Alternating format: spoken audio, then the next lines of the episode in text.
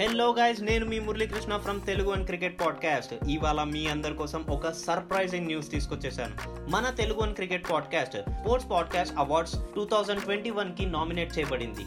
దానికోసం ఒక voting process అనేది ఉంటుందన్నమాట. ఓటింగ్ ప్రాసెస్ ఏంటంటారా? చాలా సింపుల్ అండి. Sports podcast awards dot com అనే వెబ్సైట్కి వెళ్ళండి. రిజిస్టర్ అయ్యాక మీకు టాప్ రైట్ కార్నర్లో ఓట్ నవ్ అనే ఆప్షన్ కనిపిస్తుంది. కేటగిరీస్లో బెస్ట్ క్రికెట్ పాడ్కాస్ట్ మీకు తెలుగు అని క్రికెట్ పాడ్కాస్ట్ కనిపించేస్తుంది. సబ్మిట్ యువర్ ఓట్ అని కనిపిస్తుంది. అది క్లిక్ చేయగానే మీ ఓట్ అనేది క్యాస్ట్ అయిపోతుంది. So please do vote and supporters thank you అలా వాడిపోయిన పువ్వు సుడిగాలికి నేల మీద రాలిపోయినట్టుగా ఈ కంఠాభరణం తగలగానే డామ్ అనే శబ్దంతో కింద పడి ఆ క్షణమే చచ్చిపోయిందిట. అంతటి ప్రాణం కింద ప్రేమించింది ఆయన అందువల్ల ఆయన చచ్చిపోతే ఉండలేక ప్రాణం విడిచిపెట్టేసింది. ఒక పక్కన కొడుకు పోయాడు. ఈ వార్త విన్న వెంటనే కోడలు పోయింది. దాంతో ఇక రాజుగారు గుండెలు బాదుకున్నాడు. అయ్యో కోడలాని దగ్గరకు వచ్చాడు. అప్పటికే ప్రాణం పోయినట్టు అర్థమైపోయింది దూరం నుంచి వాళ్ళకి. ఆవిడ సర్రనే శబ్దంతో కింద పడడం ఆ పడుతున్నప్పుడు తల దగ్గర శబ్దం అవ్వడం వాళ్ళు విన్నారు. కొంతమంది ఉంటారు ఉత్తములు వాళ్ళు. వాళ్ళు ప్రాణం విడిచిపెట్టినప్పుడు ప్రాణం ఈ పైనుంచి తల మీద నుంచి పోతుంది. ఈ తలపైనున్న ఈ భాగాన్ని సహస్రార కమలము అంటారు. మహాయోగ సాధకుల యొక్క ప్రాణం ఇక్కడి నుంచి లేస్తుంది. ఆ లేచినప్పుడు ఇక్కడ సుర్ అని ఒక శబ్దం వస్తుంది అనమాట అందుకే కొంతమంది చచ్చిపోయినప్పుడు మనకు తెలుస్తుంది ఆ శబ్దం. యోగులు మరణిస్తే చిన్న శబ్దం వచ్చి ఇక్కడి నుంచి ఈ రంధ్రం పగిలి ప్రాణం వెళ్ళిపోతుంది. తక్కిన వాళ్ళ ప్రాణాలు కింద నుంచో పైనుంచో ముక్కుల్లోంచో నోట్లోంచో మలమూత్ర ద్వారాల్లోంచో పోతాయి. కానీ ఈవిడ యోగిని మహాత్మురాలు గంధర్వరాజు అయిన విశ్వావసుడి కూతురు అటువంటి పరమపతివ్రత అవడం వల్ల భర్త మరణవార్త వినగానే ఈ పైనుంచి ప్రాణం పోయింది. ఆ శబ్దం వల్ల రాజుగారికి చచ్చిపోతుందని అర్థమైపోయింది. రాణికి అర్థమైంది. వాళ్ళు పట్టుకునే లోపే ఆవిడ కింద పడిపోయింది. ఈ అంతఃపురంలో ఉన్న పరిచారకులు వచ్చారు. ఆవిడ్ని ఒళ్ళో పడుకోబెట్టుకున్నారు. కళ్ళు మూసుకుపోయాయి చేతులు స్తంభించాయి కాళ్ళు స్తంభించాయి ముక్కులోంచి నోట్లోంచి ఎక్కడ మాట వరస కూడా గాలి లోపలికి వెళ్ళడం బయటికి రావడం లేదు. పూర్తిగా శరీరం కట్టెలా బిగుసుకుపోయింది. అయినా ప్రాణం పోయిన ఈ స్త్రీ బ్రతికున్నట్టే కనపడుతుందట. పోయింది ప్రాణం. అయినా చచ్చిపోయినట్టు కాకుండా నిద్రిస్తున్నట్టుగా ఉంటుందట. కొంతమంది ఉత్తములు చచ్చిపోతే వాళ్ళ శరీరాలు శవాల్లో ఉండవు. ఏదో నిద్రపోతున్నారేమో అన్నట్టుగా ఉంటుంది. కొందరు నిద్రపోతే పోయినట్టున్నాడు. ఉంటాడు అదొక యోగం. వాడు బతిగా ఉంటాడు. కానీ నిద్రపోతుంటే శవమా అన్నట్టు అనిపిస్తుంది. ఈవిడ శవమై ఉండి కూడా శవంలా కనపడిందిట. ఇంకా అక్కడి నుంచి అందరూ కూడా ఒకళ్ళ నుంచి ఒకళ్ళు ఏడ్చారు. కొందరు కోడలా అన్నారు. కొందరు యువరాణి అన్నారు. మరి కొంతమంది స్నేహితురాలా అన్నారు. ఒక్కొక్కరు ఒక్కొక్క రకంగా సంబోధించి సంబోధించి గుండెలు బాదుకుని ఏడ్చారు. మొత్తం అంతఃపురం అంతా ఆక్రందనలతో నిండిపోయింది. భయంకరమైన రోదనలతో నిండిపోయింది. అప్పుడు రాజుగారు అన్నాడు ఓ పరిజనులారా మనం ఎంత ఏడ్చినా ఈ ఉత్తమ స్త్రీ ఇక బ్రతకదు. ఎవరైనా చచ్చిపోయినప్పుడు ఏడవడం దండగా. ఏడవడం వల్ల మరణించిన వారు బ్రతికేటట్టయితే మనం ఏడవచ్చు. ఒక ఆయన పోయాడు. ఆయన కోసం అయ్యో పోయావా? అయ్యో పోయావా? అని ఏడిస్తే వాడు ఎప్పటికైనా బ్రతికొచ్చేటట్టయితే ఏడవడం వల్ల లాభం ఉన్నది. మనమెంత పిలిచి పిలిచి ఏడ్చినా ఎలుగెత్తి అరిచినా ఇక ఈమె రాదు. అందువల్ల జ్ఞానులు మరణించిన వారి కోసం శోకం పొందరు. అజ్ఞానులు చచ్చిన వాడి కోసం ఏడుస్తారు. ఈ సంసారం అధ్రువం శాశ్వతం కాదు. పుట్టడం పెరగడం మరణించటం ఇది సృష్టి ధర్మం ఇది. ఇవాళ మొగ్గ ఆ మర్నాడు పుష్పం ఆ తర్వాత రాలి కింద పడిపోతుంది. మొగ్గగా ఉన్నది పువ్వు అవ్వడం దాని ధర్మం పువ్వు రాలిపోవడం దాని ధర్మం. ఈ సృష్టిలో ప్రాణులంతా కూడా ముందు పుడతారు పెరుగుతారు సంసారంలో ప్రవేశిస్తారు సంపాదిస్తారు. నేనంటాడు నా పెళ్ళాం అంటాడు పిల్లలు అంటాడు కుటుంబం అంటాడు ఇల్లు అంటాడు క్రమంగా వీడు అలా అనుకునేలోపు వీడే నిల్లు అయిపోతాడు ఇల్లు లేదు వీడు నిల్లు. ఈ విషయం గ్రహించిన జ్ఞానులు ఈ జనన మరణ సంసారానికి ఏమాత్రం దుఃఖం చెందరు. అధ్రువంపు సంసారంబు నందుగల్గు అఖిల సంబంధముల అనిత్యత తలంప మనకు ఆరడి నిట్లు రోదనము చేత తగవు కాదని చూచెద తత్వమూర్తి. జ్ఞానం కలిగి మీరంతా కూడా శోకం నుంచి బయటపడండి. ఈ సంసారం అధ్రువం శాశ్వతం కాదు. మన సంబంధములు కూడా ఈ క్షణం ఉంటాయి రేపుండవు ఈ సంబంధాలు కూడా అంతేనండి. అబ్బెబ్బే మేము చాలా స్నేహితులు అండి. జీవితంలో విడిపోమంటారా? అది ఉట్టి మాట. ఇవాళ మిత్రులు రేపు శత్రువులు. మనం చూడడంలా కలిసి కలిసి పోటీ చేస్తారు. ఆ తర్వాత తోసంటా తోసంటా అని తిట్టుకోట్లా మన కళ్ళ ముందు ఎంతమంది తిట్టుకుంటున్నారు? ఉట్టి అబద్ధం శాశ్వతమైన మైత్రి లేదు శాశ్వత బంధం లేదు. ఎప్పుడు ఎవడు ఎవడితో విరోధిస్తాడో తెలియదు. అటువంటి ఈ సృష్టిలో నేను నా భార్య నా కొడుకు నా కోడలు నా ఇల్లు నా వాళ్ళు అనే ఈ మమకారం విడిచిపెట్టి పుణ్యాత్ముల్ని ప్రశంసించి వారికి చెయ్యవలసిన కర్మకాండలు చెయ్యాలి. నేను మనస్సులో నా కుమారుడి కోసం నా కోడలి కోసం ఇంకా శోకించను. ఎందువల్ల? నా కుమారుడు మహాత్ముడు చిన్నప్పటి నుంచి పవిత్రంగా బతికాడు విద్యను నేర్చుకున్నాడు పరాక్రమవంతుడయ్యాడు భయంకర రాక్షసుల్ని వధించాడు ఎంతోమందికి యజ్ఞాలలో రక్షణ కల్పించాడు మరెంతోమంది స్త్రీలను కాపాడాడు. చివరికి రాక్షసుణ్ణి సంహరిస్తూ యజ్ఞరక్షణలో ప్రాణం విడిచిపెట్టాడు. యుద్ధంలోకి వెళ్ళాక ఎప్పుడో ఒకప్పుడు ప్రాణం విడిచిపెడతాడు. అలాగే రాక్షసుడి చేతిలో చచ్చిపోయాడు. అటువంటి ఉత్తముడి కోసం శోకించకూడదు. ఇంకా కోడల కోసం ఏడుద్దాం అనుకున్నాను. కానీ ఈ కోడల్ని చూశాక గౌరవం పెరిగింది. భర్త పోయిన మరణ వార్త వినగానే టక్కున గుండెకి చచ్చిపోయే యోగం ఎంతమందికి పడుతుంది? యావజ్జీవితం ఈవిడు బ్రతికుండా అయ్యో పోయావా అయ్యో పోయావా అని జీవితాంతం వైధవ్యంతో కుమిలిపోతూ ఉంటే ఆ దృశ్యం చూడగలమా? ఆ దృశ్యం కంటి ముందు నుంచి అదృశ్యం అవుతుందా అవ్వదు కాబట్టి ఈవిడ నశ్యత్వం పొందింది నశించిపోయింది. ఈ పుణ్య దంపతుల్ని మనం సాగనంపుదాం. వాడు ఎలాగో అక్కడ తగలబడ్డాడు. ఈవిడిని దహనం చేద్దాం. ఇద్దరికీ కలిపి పిండ ప్రదానాలు చేద్దాం. కర్మకాండాలు చేద్దాం. వారి పేరు మీదుగా దాన ధర్మాలు చేద్దాం. అసలు ఈ నా కుమారుడి చావుకి మూలకారకుణ్ణి నేనే. నేనే కదా ఇంట్లో హాయిగా విహరిస్తున్నవాణ్ణి. కుమార గుర్రం ఎక్కు తిరుగు ఋషుల్ని కాపాడు రాక్షస సంహారం చెయ్యి ప్రజారక్షణ చెయ్యి అన్నాను. ప్రజారక్షణ ప్రభు ధర్మం అన్నాను. నా మాట మనస్సులో పెట్టుకున్నాడు. తండ్రి ఆజ్ఞని పరిపాలించిన వాడికి నరకం ఉండదు మోక్షం వస్తుంది. అందువల్లే పితృదేవుని ఆజ్ఞ శిరస్సున వహించి ప్రజా రక్షణ చేసి రాక్షసుడి చేతిలో మరణించిన ఆ పుణ్యాత్ముడు ఖచ్చితంగా వైకుంఠానికి పడతాడు కృతార్థుడు అతడు అసలు మన వంశం యొక్క గొప్పతనం ఎప్పుడు తెలుస్తుంది? ఇలాంటి కొడుకులు పుట్టినప్పుడు. ఓ మంచి కొడుకు పుట్టాలి తండ్రి పేరు నిలబెట్టాలి ప్రజల కోసం ప్రాణం ఇవ్వాలి. అటువంటి కొడుకు ఇటువంటి కోడలు పుట్టినందుకు ఆనందమే ఇస్తున్నాను. అందులో విప్రార్థం విప్రుల కోసం శరీరం విడిచిపెట్టాడు వీడు. పతిమృతి విన్నమాత్ర నిజ భావము తద్గతమైన దాన సువ్రత ఇటు ప్రాణముల్ విడిచి గ్రక్కున్న భర్తను కూడగా శుభస్థితిమయి చన్న ఈ సతి విచిత్ర చరిత్రము దుఃఖహేతువే. పతి కడవంగ దైవతము భామలకెందును కల్గనేచునే పతి మరణవార్త విన్నంత మాత్రం చేతనే చచ్చిపోయేవాళ్ళు ఎంతమంది ఉంటారు? నువ్వు లేకపోతే నేను ఉండలేనో ఉండలేనో అని ఏడుస్తారు చాలామంది. మనం ఎంతమందిని చూడలేదండి? ఏమండి మీరు లేకపోతే అలా బతుకుతామండి? కాస్త కాఫీ వండర్రా అంటుంది. అది అంతలోనే. కాఫీ తాగితే కానీ ఏడవడానికి ఓపిక లేక. అలా నిమిషంలోనే ఏడుపులోంచి కాఫీలోకి ఇడ్లీలోకి రాకుండా ఎలా ఉంటారు? నేను నిజంగా నా చిన్నప్పుడు చూశాను. మా ఊళ్ళో అంతా కూడా గణపురంలో పక్కన చాలామంది ఉండేవారు. ఎంతోమంది ఉత్తమ స్త్రీలను చూశాను ఉత్తమ పురుషులను చూశాను. అందులో ఒక ఆవిడ ఏమండి ఇంక నేను బతకలేను బాబోయ్ మీరు లేకపోతే ఎలా బతుకుతాను? అని మధ్యలో ఏమందో తెలుసా? రోజు డజన్ ఇడ్లీ వేసుకుని చెరువు ఆరు తినేవాళ్ళం. ఇప్పుడు ఆ డజను నేను ఒక్కదాన్నే తినలేక చచ్చిపోతున్నానండి అండి. ఆవిడ బాధ అది. డజన్ ఇడ్లీ వేసుకునేవారట ఓ పన్నెండు ఇడ్లీ చెరో ఆరు తినేవారట. రేపటి నుంచి డజన్ ఇడ్లీ నేను ఒక్కదాన్ని ఎలా తినండి బాబు? అందులో నెయ్యి వేసుకుని చట్నీ వేసుకుని. ఇదొక విచిత్రమైన ఏడుపులు ఉంటాయి పోనీ ఆరు తినొచ్చుగా ఆయన లేకపోతే ఆరిడ్లీ వేసుకోవచ్చుగా? అలా కాదట. ఆయన వాటా కూడా వీడే తినాలి. తినలేక చావాలి కదండి నేర్చిన వాళ్ళు ఉంటారు. మరి అది అమాయకత్వమో లేకపోతే మరి ఏమిటో తెలియదు. నేను ఇలా నిజంగా చెబుతున్నాను ఇలాగే విన్నాను. విని మా నాన్నగారి దగ్గరికి వచ్చి చిన్నవాడిని కదా ఎనిమిదేళ్ళు. నాన్నగారు పన్నెండు ఇడ్లీ వేసుకుని నేను ఎలా తిన్నాను? అనే బదులు ఆరు ఇడ్లీ నాకు పెట్టచ్చు కదండి అన్నాను.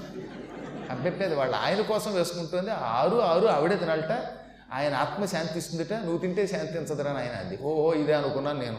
మా తండ్రి గారు వేళపడగల అన్నారు. కాబట్టి చెప్పొచ్చేది ఏంటంటే మనం ఇతరుల కోసం ఏడుస్తాం అనుకుంటాం కానీ ఏమీ ఇతరుల కోసం ఏడవం. నాలుగు రోజులు పోయాక అన్నీ మర్చిపోతాం. అది మర్చిపోవడం ధర్మం కూడా. నిజంగా మర్చిపోకపోతే ఒకరి కోసం ఒకళ్ళు ఎలా ప్రాణం విడిచిపెట్టగలుగుతాం? నిజంగా చెప్పరా మా నాన్నగారు లేకుండా ఒక్క క్షణం ఉండలేను అని నా యావజ్జీవితం అనుకునేవాడిని. అయ్యో నాన్నగారు మీరు లేకపోతే నేను ఉండను బాబోయ్ అంటే ఆయన నవ్వి నేను మా నాన్నగారి విషయంలో అలాగే అనుకున్నాను. ఆయన పోతే నేను బతకలేదని ఆయన నేను పోయినా నువ్వు కూడా వెళ్ళి గుంటూరు ప్రాణం చెప్పుకుంటావు అన్నారు ఆయన. అలాగే రెండు వేల ఒకటిలో పోయారు అప్పుడే పదిహేడు ఏళ్ళు మరి ఇలాగే ఉంటున్నాం లేదా? ఏం చేస్తామండి మరి? ఎవరి కోసం ఎవరం పోం? అందువల్ల సాధారణముగా ప్రేమ అనేది మనస్సులో ఉన్నంత మాత్రం చేత శరీర త్యాగానికి అది పనికిరాదు. కానీ ఈ పుణ్యాత్మురాలు అలా కాదే పతి మరణవార్త విరీవనగానే పడిపోయింది.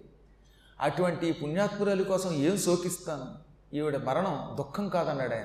భూమండలంలో అలాంటి వాళ్ళు కొంతమంది ఉన్నారండి. ఒక రెండేళ్ళ క్రితం ఏలూరులో భర్త చచ్చిన పావు గంటకి భార్య చచ్చిపోయింది. భార్య చచ్చిపోవడం విన్నాం కానీ ఇంకొక ఆయన చెప్పన రెగ్యులర్గా మా పీఠానికి వచ్చేవాడు ఆయన. పీఠానికి వచ్చేవాడి కంటే అండం కంటే కూడా కేసరపల్లి ఇంటి పేరు మాణిక్యాలరావు గారు ఆయన పేరు. ఆయన మిథునకుల గోత్రం అయింది. చాలా ఉత్తమమైనటువంటి కుటుంబం.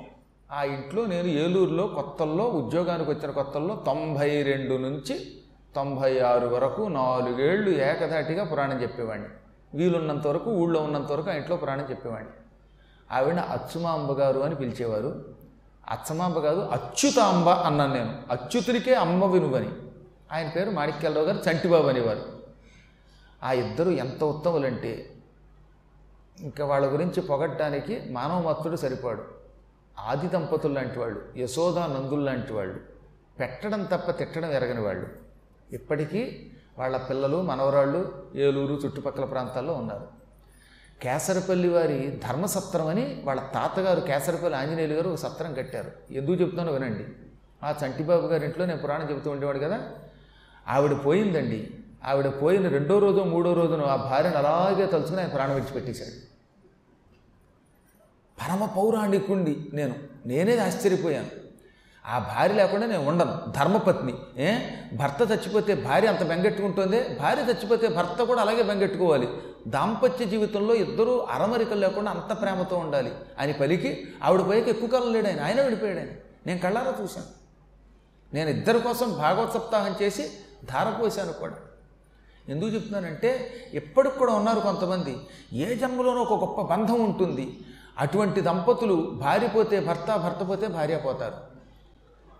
భవిష్య పురాణంలోను నారద పురాణంలోను ఒక వ్రతం ఉంది. ఆ వ్రతమునకు అసూన్య శయన వ్రతము అని పేరు. ఏమిటి? అసూన్య శయన వ్రతం. శయనము అంటే పరుపు మంచం. శూన్యము కాకుండా మంచం ఉండుట. అనగా ఏమిటి? భార్య పోతే భర్త ఒక్కడు పడుకుంటే ఆ మంచం శూన్య మంచమట.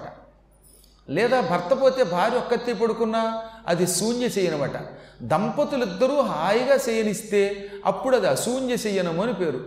అలా భార్యాభర్తలిద్దరూ ఒకరితో ఒకరు విడిపోకుండా ఉండేలా చేసే ఆ వ్రతమునకు అశూన్య చేయన వ్రతం అని పేరు. విధియనాడు ఆ వ్రతాన్ని చేస్తారు. ఒక సంవత్సర కాలం పాటు ప్రతి విధియనాడు లక్ష్మీనారాయణుల్ని ప్రార్థిస్తారు. అందులో ఓ లక్ష్మీనారాయణులారా మీరిద్దరూ ఎప్పుడు ఎలా కలిసి ఉంటారో మేమిద్దరం కూడా యావజ్జీవితం కలిసే ఉండాలి. నేను లేకుండా ఆయన కానీ ఆయన లేకుండా నేను కానీ ఉండకుండా మేమిద్దరం హాయిగా ఆయువుతో ఆరోగ్యంతో జీవించి ఒక్కసారి వెళ్ళిపోయేలా చెయ్యి అని ఒక మంత్రం ఉంటుంది అందులో శ్లోకం. ఆ శ్లోకం చదువుకుని చేస్తారు. ఈ విధినాడు కొన్ని పళ్ళు ఓ దుప్పటియో లేకపోతే ఒక తువ్వాలో ఏదో ఒకటి బ్రాహ్మడికి దానం ఇవ్వాలి. ఇలాంటి వ్రతం. ఈ వ్రతం చేసిన వాళ్ళంతా ఏంటంటే ఎక్కువ కాలం జీవిస్తారు. ఎప్పుడు చచ్చిపోయినా భార్య మరణ వార్త విన్న వెంటనే భర్త ఎక్కువ కాలం బతకడు. ఈ పదకొండు రోజుల్లోపే వెళ్ళిపోతాడు. అలాగే భార్య చచ్చిపోతే భర్త భర్త చచ్చిపోతే భార్య ఇద్దరు కూడా పదకొండు రోజుల్లోపు వెళ్ళిపోతారు. ఆ వ్రతం శ్రద్ధగా చేసిన వాళ్ళు. అంత గొప్ప వ్రతం అది అశూన్య వ్రతం. అలాంటి వ్రతం చేసిన దంపతుల్ని నేను చాలామంది చూశాను. ఈ ఇద్దరు ఒకరి కోసం ఒకరు బతుకుతారు. ఒకరు వెళ్ళిపోతే రెండో వాళ్ళు ఉండలేరన్నమాట. అలాగా నా కోడలు భర్త మరణ వార్త విన్న వెంటనే మరణించింది. ఇంకా ఆవిడ కోసం ఏం దుఃఖిస్తాను నేను మాత్రం? అని పలకగానే ఇప్పుడు ఆయన భార్య అంటే రాజుగారి భార్య ఈ కుర్రాడి తల్లి అన్నది. ఏమనో తెలుసా? మా భర్త చెప్పిన మాట నిజం. నేను నా కుమారుడు ఒక్కడే వాడు అకాలంలో మరణించాడు అని దుఃఖించను. ఎందుకంటే ఉత్తముడు అతడు. ప్రజారక్షణకి కంకణం కట్టుకుని రక్షణలో తన దీక్షలో రాక్షస సంహారం చేయడానికి పూనుకుని చచ్చిపోయినవాడు ఆయన మనమున భీతగోద్విజ సమాజము కావగబూని ఆజి అస్త్ర నిచయ దారితాంగులయి చొచ్చు వినిర్మల ధర్మ కర్మఠుల్ మనుదులుగాక రోగముల మ్రంది గృహంబుల ఎందు బంధులేడ్వ నిలుగు కష్టులున్నరులే వారల తల్లులు తల్లులే మహిన్ ఆవిడన్న మంచి మాట ఏమిటో తెలుసా? ప్రతి వ్యక్తికి మరణం తప్పదు కదా. కానీ ఆ మరణం ఏదో ఇతరులకి ఉపకారం చేస్తూ చచ్చిపోవాలి. లేదా ఆరోగ్యంగా తిరుగుతూ తిరుగుతూ చచ్చిపోవాలి. ఎంత వయస్సు వచ్చినా మంచం మీద పడి మాత్రం చావకూడదు. హాయిగా పద్మాకర్ గారి పురాణం వింటూ వింటూ వింటూ వెళ్ళిపోయాను కూడా. ఇప్పుడు కష్టమా ముసలితనం వచ్చాక ఇప్పుడు వింటూ మళ్ళీ ఇప్పుడు వెళ్ళిపోతే లేనిపోరు కూడా నాకు ఇబ్బందులు వచ్చేస్తాయి. నేను చెప్పింది ఏంటంటే సుఖంగా వెళ్ళిపోమని అక్కడ అంతరార్థం. ఎవడైనా హాయిగా ఏ భోజనం చేసో తిరుగుతూ తిరుగుతూనే కష్టం లేకుండా సుఖంగా ఆరోగ్యంగా అనారోగ్యం లేకుండా ఆసుపత్రి పాలు కాకుండా వెళ్ళిపోవాలి. అలా వెళ్ళిపోయేవాడు అదృష్టవంతుడు. ఇప్పుడు నా కుమారుడు గోవుల్ని విప్రుల్ని కష్టంలో ఉన్నటువంటి ప్రజల్ని రక్షించడానికి కంకణం కట్టుకున్నాడు. వారి రక్షణ చేస్తూ చేస్తూ పోయాడు. ఇది ఎంత అదృష్టం? ఇలాంటి చావు ఎంతమందికి వస్తుంది? అటువంటి మరణం పొందిన కుమారుడు కుమారుడు. ఆ కుమారుణ్ణి కన్న తల్లి తల్లి. తక్కిన తల్లులు తల్లులు కాదు. గోడ మీద బల్లులు మంచంలో నలులు వీధిలో పిల్లులు. కాబట్టి నా కుమారుడు నిజమైనటువంటి కుమారుడు నేను తల్లిని. ఎవరి తల్లులు తల్లులు కాదో చెప్పారు. పిల్లలు ఏ పని చేయకుండా తల్లిదండ్రులు ఏడిపించి చదవరు డబ్బు పాడు చేస్తారు మంచి మాట అంటే వినరు గురువుల్ని సేవించరు అలాంటి దౌర్భాగ్యులై రోగంతోనో యాక్సిడెంట్లోనో తాగి తందనాలాడో చచ్చినటువంటి పిల్లల తల్లులు తల్లులా? అన్నది ఆవిడ ఎంత మంచి మాట అన్నది? వారల తల్లులు తల్లులే మహిన్ ఆ తల్లులు తల్లులా ఈ భూమి మీద కాదు కాదు. ఎప్పుడూ కూడా పవిత్రంగా మరణించాలి. అటువంటి వాడి కోసం అంతఃపుర పరిచారికలు ఎవరు ఏడవకండి అని పలకగానే అందరూ నిజమేనన్నారు. ఇప్పుడు ఈ చచ్చిపోయిన గంధర్వరాజ పుత్రికని మదాలసని అలంకరించారు. చందనం పూశారు. గంధం చెక్కలు తీసుకెళ్ళారు. శ్మశానం దగ్గర గంధం చెక్కలు పరిచారు. గంధం చెక్కల మీద శరీరాన్ని పడుకోబెట్టారు. చుట్టూ ప్రదక్షిణ చేశారు. కోడలికి మామగారు కర్మకాండ చేస్తే కోడలికి తొందరగా సద్గతి వస్తుందట. ఎప్పుడు కూడా కోడలు చచ్చిపోతే భర్త కంటే కూడా ఒకవేళ భర్త బతికున్నా కూడా మామగారు చేయటం మంచిదని చేస్తాం. కొన్ని కొన్ని ఉన్నాయి. ఈ మామూలు తెలివి తక్కువ వాళ్ళు పెరిగిపోయి ఎవడికి వాడే శాస్త్రజ్ఞానం కలిగిన వాడైపోవటం వల్ల ఈ మధ్యన అన్నమాట. పిచ్చి పిచ్చి మాటలు లేకపోతే. ఇదిగో కొరివి పెడితేట ఏడాది దాకా పెళ్ళి చేసుకోవడానికి కుదరతటండి అందుకని మా అబ్బాయి కొరివి పెట్టకుండా వేరే వాడి చేత పెట్టించామండి ఎవడు చెప్పాడండి మీకు? తండ్రి కొరివి పెడితే ఏడాది దాకా పెళ్ళి చేసుకోకూడదు. అని చెప్పారా? ఒకవేళ ఇతరులు కొరివి పెడితే వీడు పెళ్ళి చేసుకోవడానికి పనికొస్తాడా? ఇలాంటివన్నీ లేనిపోయిన అశాస్త్రీయములు ఎక్కడ గరుడ పురాణంలో అలాంటివి చెప్పలా. ఎవడో ఒక ఆయన పోయాడు ఆయనకు కొరువు పెట్టు పుణ్యమే. తండ్రికి కొరువు పెట్టాక పూర్వం ఏం చెప్పారంటే ఏటి సూతకం ఉంటుంది కాబట్టి పెళ్ళి చేసుకోవద్దన్నారు కాబట్టి కొరివి పెట్టడానికి కాదు అక్కడ. తండ్రి మరణించినటువంటి పిల్లవాడికి ఒక సంవత్సర కాలం సూతకం ఉంటుంది. ఆ సూతకంలో పెళ్ళి చేసుకోకూడదు. కొరివికితో సంబంధం కాదు అక్కడ. నువ్వు కొరివి పెట్టుకొని ఇంకోటి కొరివి పెడితే వీడికి ఏటి సూతకం ఉండదా? మీరు ఆలోచించండి ఒకసారి. అబ్బాయి కొరివి పెడితేనే ఏడాది పెళ్ళి చేసుకోకూడదట. వేరే వాళ్ళు కొరివి పెడితే వీడు పెళ్ళి చేసుకోవచ్చుట. ఇలాంటి శాస్త్రాలు ఎక్కడ ఉండవు మరి. తండ్రి ఎప్పుడు చచ్చిపోయినా కొడుక్కి ఏడాది సూతకం ఉంటుంది గుర్తుపెట్టుకోండి. ఆ సూతకం వల్ల పెళ్ళి చేసుకోవద్దన్నారు తప్ప కొరివి పెట్టడం వల్ల కాదు. వీడు కాకుండా బయటవాడు కొరివి పెట్టినా వీడికి సూతకం ఉంటుంది వాడు పెళ్ళి చేసుకోవడానికి పనికిరాడు. ఇంకా కొంతమంది ఏం చేస్తున్నారు? ఎక్కడో అనాథప్రేతం ఉంటుంది. అనాథప్రేతానికి తగలబెట్టేట సంస్కారం చేసేట అందుకని పెళ్ళి చేసుకోకూడదట ఏడాది. ఇది అశాస్త్రీయమే. అందుకే శాస్త్రములను చాలా జాగ్రత్తగా చదవాలి కొంచెం బుర్ర పెట్టి చదవాలి అప్పుడు మనకు అర్థమవుతుంది. ఈ ధర్మ సందేహాలు తీర్చుకుని ప్రవర్తించాలి. నేను మామగారిని కూతురి కంటే ఎక్కువ కోడలు కాబట్టి ఈవిడికి నేనే సంస్కారం చేస్తాను ఎవరి చేతో చేయించను అని స్వయంగా ఆ మామగారు ఆ మదాలసకి నిప్పు పెట్టి ఆవిడ దహనం చేసి ఉదక కర్మలు ఆచరించి చచ్చిపోయిన కొడుక్కి కోడలికి ఇద్దరికీ కూడా నదీ తీరంలో తర్పణాలు ఇచ్చి ఆ తర్వాత స్నానం కూడా చేసి ఎప్పుడు కూడా తగలబెట్టాక పవిత్ర స్నానం శ్మశానం దగ్గర చేయాలి. ఎప్పుడు స్నాయీత చేయలవాన్ ప్రాజ్ఞ కటభూమిముపేత్యచ శ్మశానమునకు వెళ్ళిన వాడు ఇంటికి రాగానే కట్టుగుడ్డలతో స్నానం చేయాల్సిందే. మళ్ళీ ఈ బట్టలు కూడా ఇప్పి స్నానం చేయడం కాదు. తువ్వాలు ఇస్తావా అని టవల్ కట్టుకుని స్నానం చేస్తే అదేం తెలివితేటలు కాదు అది. కట్టుగుడ్డలతో ఏ బట్టలతో శ్మశానానికి వెళ్ళాడో ఆ బట్టలన్నిటితో స్నానం చేయవలసిందే. మళ్ళీ వెకిలి ప్రశ్నలు కొంతమంది. అయ్యో జేబులో కట్టలు ఉన్నాయండి డబ్బు కట్టలు ఐదు వందల కట్ట ఉంది ఈ కట్టతో కూడా స్నానం చేయాలా అండి? అంటాడు ఒక్కొక్కడు. నేను కట్టతో అల్లా బట్టతో అన్నాను. కట్ట నన్ను నమ్మి నా చేతిలో పెట్టి వచ్చాక తిరిగిస్తాలే. గడియారంతో అంతే లేకపోతే కట్టలతోటి చేయమల్లా కేవలం బట్ట. స్నాయీత చైలవాన్ ప్రాజ్ఞ. చైలవాన్ అంటే కట్టుగుడ్డ కలిగిన వాడు గుడ్డలతో ఏ గుడ్డలతో శ్మశానానికి వెళ్ళాడో ఆ వస్త్రములతో స్నానం చేయవలసిందే. అప్పుడు ఇంట్లోకి అడుగు పెట్టాలి. అలా వీళ్ళంతా స్నానం కూడా చేశారట. చేసి ఇంటికి వచ్చేశారు హాయిగా ఇంట్లో ప్రవేశించి దీపాలు పెట్టుకున్నారు. పదకొండు రోజుల లోపల దీపారాధన చేయకూడదు ఉట్టి అబద్ధం. అసలు శవం దగ్గరే దీపం పెట్టమని చేస్తాం. కాబట్టి ఇంటికి రాగానే దీపం వెలిగించాలి. దీపాలు వెలిగించొద్దని ఎవడు చెప్పలా. దీపములు ఎక్కడ వెలిగించొద్దన్నారో తెలుసా? చెట్లలో వెలిగించొద్దన్నారు. బంగారంలాగా ఇక్కడ ఒక ఔదుంబర వృక్షం ఉండేది. ఒక మేడి చెట్టు ఆ చెట్టులో దీపం పెట్టి పెట్టి చెట్టంతా తగలబెట్టారు కొందరు. అందులో ఆవు పాలు పోసి తేనె పోసి ఇంకేవో నానా చెత్త పోసి చెట్టును చంపేశారు ఎంత అజ్ఞానులండి కొంతమంది. అసలు ఎవడన్నా చెట్లో పాలు వస్తాడా? చెట్లో పాలు తేనె పోస్తే చచ్చిపోతాయి అవి. చీమలు పుట్ల పెట్టి పాడైపోతాయి. నేను ఈ మధ్యన మా పీఠంలో ఒక జమ్మి చెట్టు వేశాం. ఒక నాలుగైదేళ్ళ నుంచి పెరిగింది. ఇక అందరూ ఆ జమ్మి చెట్టు వేళ్ళ దగ్గర దీపం పెట్టి దాన్ని కాల్ చేయడం మొదలెట్టారు. ఈ బాధపడలేక ముళ్ళ తీగ ఉంటుంది కదా భయంకరమైన ముళ్ళ తీగ. ఆ తీగ అలా చుట్టా. ఆ తీగ పైకెత్తి చెయ్యెట్టు లోపల పెడుతుంది ఆవిడ. జరిగింది. ఆ తేగ ఎందుకు పెట్టాను? లోపల దీపం పెట్టకుండా. తేగ కూడా పైకి లాగేసి బలమంతా ఉపయోగించి ఆవిడ బలానికి ఆ మొగుడు ఏమయ్యాడో తెలియదు కానీ మహాత్మురాలు ఇలా తేగెత్తి అందులో పెట్టిందండి. ఈ బాధపడలేక మొత్తం ముళ్ళ కంచి పెట్టి తీగలు ఎక్కడ దాకా పెట్టాను? అస్సలు మొక్కకి రెండు హస్తముల దూరములోపు దీపం వెలిగించకూడదు తెలుసా?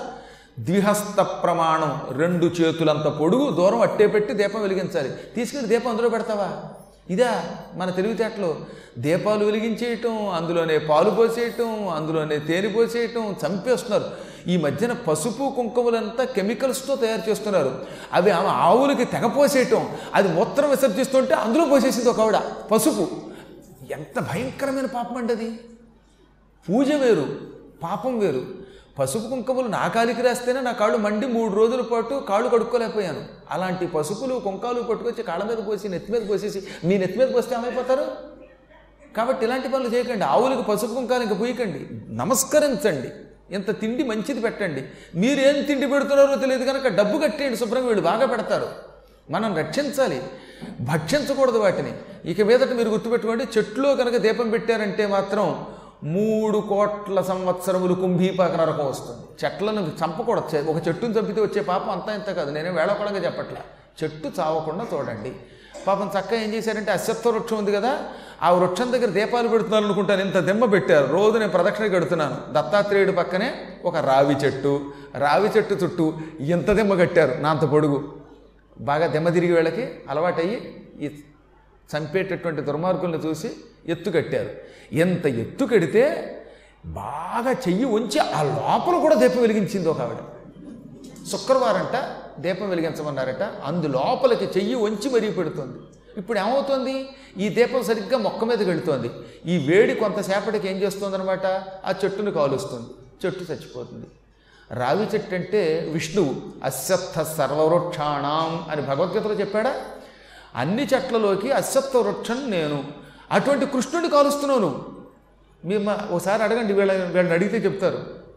నేను టేబుల్ వేసుకుని కుర్చీలో కూర్చుని పురాణం చెబుతున్నాను. ఈ మధ్యన ఎందుకు మానేశానంటే ఈ అనుభవం వల్ల. ఈ ఉపన్యాసం అయిపోయిన తర్వాత టేబుల్ కింద నా కాలు కాలిపోయింది పంచి కాలింది. ఏంటని చూస్తే కాలు దగ్గర దీపం వెలిగించింది ఒక ఆవిడ.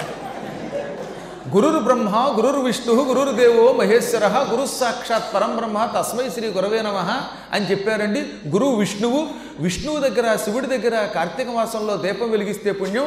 మీరే విష్ణువు మీరే శివుడు అని సరిగ్గా నేను పురాణం చెబుతుంటే టేబుల్ కదా కింద నాకేం దొరుకుతుందో తెలియదు. దండం పెట్టిపోతున్నారు అనుకున్నాను నేను. కింద పెట్టి ఓ దీపం వెలిగించింది. ఆ దీపానికి పంచి అంటుకుంది ఇంకా అదృష్టం ఉపవస్త్రం లోపల ఒకటి ఉంది కాబట్టి బతికిపోయాను. లేకపోతే ఎంత ఇబ్బంది అండి నాకు? అక్కడ కూడా దీపం వెలిగించటేనా? ఇది నేనేమి హాస్యానికి చెప్పట్లా. నూటికి నూరుపాటు సత్యం జరిగింది. పాప అమాయక భక్తురాలు కింద వెలిగించింది? ఇంకా చూడండి ఒక్కొక్కళ్ళేమో అగరత్తులు వెలిగించి అక్కడ పెట్టేయటం. గురువుగారు గురువుగారు అంటూ. ఇంకొక్కొక్కళ్ళు దోమల కోసం అదేదో స్టిక్ వెలిగించి పెట్టారు అక్కడ. ధూపు స్టిక్ అదేదో.